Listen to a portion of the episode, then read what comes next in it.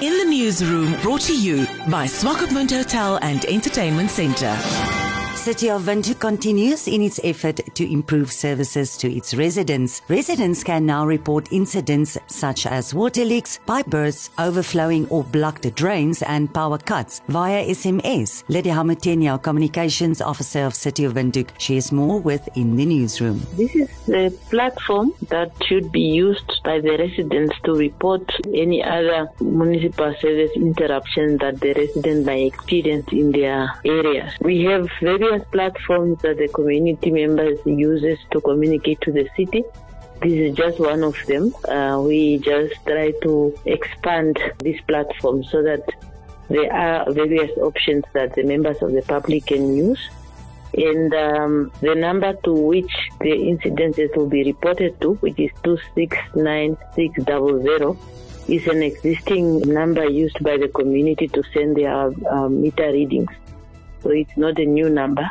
It's just that we are now allowing reporting of incidences through this number. So what happens is just uh, to send a, a, message format via text and then just report or what let's for example you say there's a power outage or there's a water leak or there's a meter that is leaking from the side of the city for instance then you type that in in your text message and then you leave a space and um, you you send it to the city of Windhoek to 69600. There is a charge um, of 40 cents for each SMS that is uh, sent.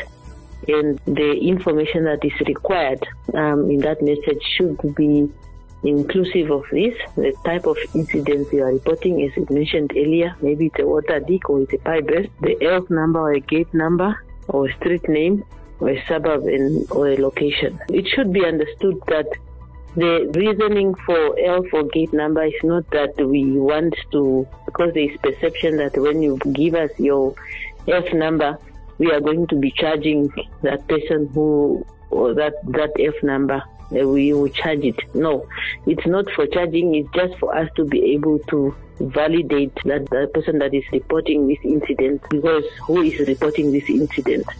Um, these are, it's not true that uh, when you give your erf number or your street number or your gate number that you'll be charged for that because sometimes people will just say there is something happening at this place, but you don't really know where is that place. So it's better for proper guidance if you indicate the erf number where this is happening or, in, or maybe a street name and a suburb location, whichever identification that can help us to be able to send the teams there to come and fix or repair whatever is um, broken. In the newsroom, brought to you by Swakopmund Hotel and Entertainment Centre.